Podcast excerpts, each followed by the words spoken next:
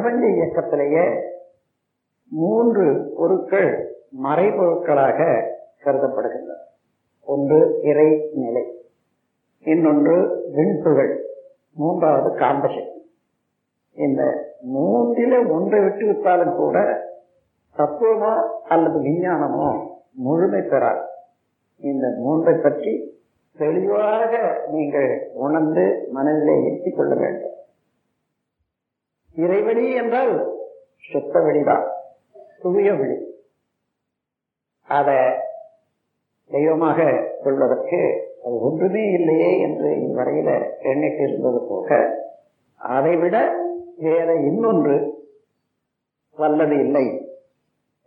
அப்படி எல்லாம் வல்ல இறைவெளி தன்னிருக்க சூழ்ந்தழுத்தும் பேராற்றலால விண்ணாகி பெண்கள் கூடிய கூட்டமா இப்போ பஞ்சபூதங்களாகி இதுவரையில பரிணாமத்தில் வந்திருக்கு. இங்க முக்கியமாக அந்த மின் கூட்டத்தை பற்றி எப்படி கூடுகிறது தெரிகிறது என்ற ஒரு கருத்தை முதல்ல மனதில் வச்சுக்கொள்கிறார் விண் என்பது வேகமாக சுழன்று கொண்டிருக்கக்கூடிய ஒரு துகள் நுண்ணிய துகள். அந்த சுழற்சியின் விரைவினால ஒன்றை ஒன்று தள்ளி நிறுத்தி கொண்டிருக்கிறது. அப்போ தள்ளும் சக்தி தான் முதல்ல விண்ணில தோன்றியது. அந்த தள்ளு சக்தியினால ஒன்றை ஒன்று இரண்டு அணுக்கள் இருந்தாலும் கூட இரண்டுக்கும் தள்ளு சக்தி எதுவோ அதுவேதான் அந்த இரண்டுக்கிடையே தொலைவு. தூரம் வேற ஒன்றும் இல்லை. ஆனால் அது கூடுமா இந்த விளக்கு சக்தியினால அது தொலைவு கூடுமா என்றால் கூட முடியாது. இந்த இரண்டையும் சேர்த்து அப்பாலாக இறுக்கிக் கொண்டிருப்பது அழுத்திக் கொண்டிருப்பது இறைவன். சூழ்ந்தழுத்தும் பேராற்றல். எந்த ஒரு பொருளையும் சூழ்ந்தழுத்திக் கொண்டிருப்பதனால இந்த இரண்டையும் சூழ்ந்தழுத்திக் கொண்டிருப்பதனால அதை விட அது அதே போல இரண்டு அணுக்களுடைய விரைவினால ஏற்பட்ட தொலைவு அதை குறைஞ்சு நெருங்கவும் முடியாது. இப்படி விரிவதை நெருங்குவதில் ஒரு திட்டவட்டமான கொலையை வைத்துக்கொண்டு இரண்டு அணுக்களானாலும் சரி பல கோடி அணுக்களானாலும் சரி இந்த ஆகாயத்தில் இருக்கக்கூடிய ஒவ்வொரு கோள் ஒன்றோடு ஒன்று சேர்ந்த பொருள்களானாலும் சரி எல்லாமே சேர்ந்த பிரபஞ்ச இயக்கமானாலும் சரி ஒன்றுக்கொன்று இந்த தள்ளு சக்தியும் எல்லாவற்றையும் சேர்த்து இணைக்கும் அந்த இறைநிலையனுடைய பேராற்று பேராற்றலையும் இருக்க சக்தி. இதை ஆகர்ஷ சக்தி என்று எடுத்துக்கொள்ளக்கூடாது இருக்க சக்தி. ஆகர்ஷம் என்றால் இழுப்பது. எங்கே இழுக்கும்? இறைவெளி பூரணமானது. அங்கே இடமே இல்லை போல் அதுக்கு. அது அவ்வளவு பூர்ணமானது நெருக்கமானது. அதை விட வலிவு வலிவான பொருள் இல்லை அதுல நுழையவே முடியாது வேற எந்த பொருள். அத்தகைய இறைவெளி இன்னொன்று ஈர்க்க முடியாது. எல்லாமே அந்த இறைவழியில மிதக்கத்தான் வேணுமே தவிர ஈர்க்க முடியாது. அதனால ஈர்ப்பு சக்தி என்பதற்கு பதிலாக இருக்க சக்தி இருக்கம் என்றால் அப்பால இருந்து கொண்டு அழுத்திக் கொண்டிருப்பதுதான் இருக்க நிலை. இந்த இருக்க நிலைய ஈர்ப்பு சக்தி என்று எடுக்கிறது இல்லை.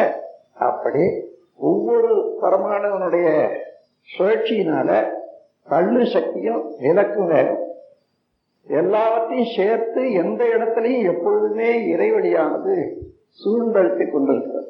இந்த ஒரே ஒரு அழுத்தம் தான் பிரபஞ்சத்தில் இருக்கக்கூடிய எல்லா செயல்களுக்கும் எல்லா இயக்கங்களுக்கும் காரணமாக அமைந்திருப்பது என்பது நேற்று நீங்கள் கண்டீர்கள். அதே போல இந்த பஞ்சபூதங்களும் எப்படி சேர்ந்து கலவையினால இந்த உலகம் இந்த பிரபஞ்சத்தில் உள்ள பொருட்கள் எல்லாம் எப்படி தோன்றியன.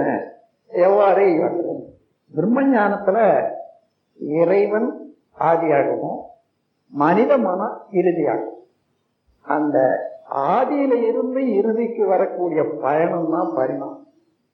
அப்போ ஜேர்னி ஆஃப் கான்சியஸ்னஸ் எல்லாம் வல்ல இறைவனுடைய பயணம் தான் பிரயாணம் தான் நமக்கு பரிணாமம் என்று சொல்லக்கூடிய வார்த்தையில் மலரே மலரே என்று ஒரு பாடல் இருக்கிறது. அதில் எவ்வுருவனினும் ஒவ்வொரு பொருளும் பரம் முதலாய் அவ்வூறு வரையில் வந்த கதை செவ்விய சிறிசொல் பரிணாமம். சிறப்பை உணர்ந்தால் நீயும் அதே. சுருக்கமா இதேதான் அந்த கவியில வரும். எந்த உருவானாலும் சரி பரம் முதலாக இன்று வரையில இந்த தோற்றம் வரையில வந்த கதை இருக்கிறதே அதுதான் பரிணாமம். நண்பர்களே படைப்பு என்பதற்கும் பரிணாமம் என்பதற்கும் ஒரு கருத்து வேறுபாடு தான் படைப்பு என்றால் இறைவனை பற்றி அறியாத போது இறைவனுடைய நிலையை உணராத போது ஆற்றலை உணராத போது இறைவன் படைத்தான். அதன் பிறகு அறிந்தார்கள். எப்படி அறிந்தார்கள்? இறைவன் என்பது படைத்தான் என்றால் முழுமையான பொருள். இறைவன் யார்? பேராற்றல் அதாவது பற்றாயிருப்பு பேராற்றல் பேரறிவு. வளம் மூன்று ஒன்றிணைந்த பெருவழியே தெய்வமா? தெய்வம் என்று சொன்னாலே பற்றாயிருப்பு என்பது பூரணம். பூரணம் பேராற்றல் பேரறிவு. இந்த மூன்று தன்மைகளும் ஒன்றிணைந்தது என்போ அதுவேதான் இறைவன். அந்த இறைநிலைக்கு பூரணமான இறைநிலைக்கு தேவை என்ன இருக்கிறது ஒன்றை படைப்பதற்கு தேவையே இல்லை பூரணமானது. அப்படியே இப்போ படைப்பதற்கு என்று எடுத்தால் தனக்கு அப்பால் இன்னொரு பொருள் இருந்தது அதை எடுத்து இதை படைத்தான் என்று சொல்லணும் இல்லையா? அவனுக்கு அப்பால் எந்த பொருள் இருந்தது? ஒரு பொருளும் இல்லை. ஆகவே அதன் பிறகுத்தான் இந்த பரிணாமத்தை படி படைப்பில இருந்து பரிணாமத்துக்கு வந்தது அறிஞருடைய உள்ளம். பரிணாமம் என்பது ஒன்றிலிருந்து ஒன்றாக ஒன்றிலிருந்து ஒன்றாக ஒரு தொடர் நிகழ்ச்சியாக விரிந்து கொண்டே வந்ததுதான் பரிணாமம். இப்போ இந்த உலகம் முழுவதும் பல கோடி மக்கள் இருப்பதை நீங்க பார்க்குறீங்க. அப்படியே இத்தனை கோடி மக்களையும் இறைவன் படைத்துட்டான் என்று சொன்னா சுருக்கமா சொல்லிட்டு போடணும் கேள்வி கேட்கறதுக்கு முன்னாடி போயிடணும். இருக்கிற இடத்துக்கு ஆனால் உங்களுக்கு தெரியும் இவ்வளவு பேரும் ஒரு தாய் தந்தையில இருந்து தான் வந்தாங்க. அதுல இருந்து இன்னொருத்தர் வந்தாங்க. இப்படித்தான் வந்திருக்கிறது என்ற போது நமது முன்னோர்கள் நூறு ஆண்டுகளுக்கு முன்ன இருந்தவங்க இப்ப யாரும் இல்லை. எங்க ஒருத்தர் இருப்பாங்கன்னு வச்சுங்க ஆனா இருநூறு ஆண்டு எடுத்து பார்த்தீங்கன்னா ஒருத்தர் ஆனா இவ்வளவு பேரும் அந்த தொடர்ந்து வந்தவர்கள் தான். இனி வருங்காலத்திலையும் இதை தொடர்ந்து வந்து கொண்டேதான் இருக்கும். இதுதான் பயணம். ஒன்றிலிருந்து ஒன்றாக ஒன்றிலிருந்து ஒன்றாக ஒன்றிலிருந்து பலவாக. நண்பர்களே விஞ்ஞானிகளுக்கும் விஞ்ஞானிகளுக்கும் ஒரே ஒரு இடத்துல முக்கியமாக கருத்து விடுபட்டு போயிருக்க விண்ணோட விண் ஒரு பரமாணுவோட இன்னொரு பரமாணு ஏறுவது எப்படி இரி பிரிப்பது எப்படி? நீங்க சொல்ல கேள்விப்பட்டிருக்கீங்களா இல்லையா? அணுவும் அசையாது அவனன்றி அணுவும் அசையாது. அதை வைத்துக் கொள்ளுங்கள் ஒரு மின் சுழண்டு கொண்டிருக்கிறது. சுழற்சியினாலே தள்ளு வேகம். அந்த அலையை இன்னொன்று தள்ளி கொண்டு. இந்த இரண்டுக்கு அப்பாலாக இருப்பது பூரண பொருள்.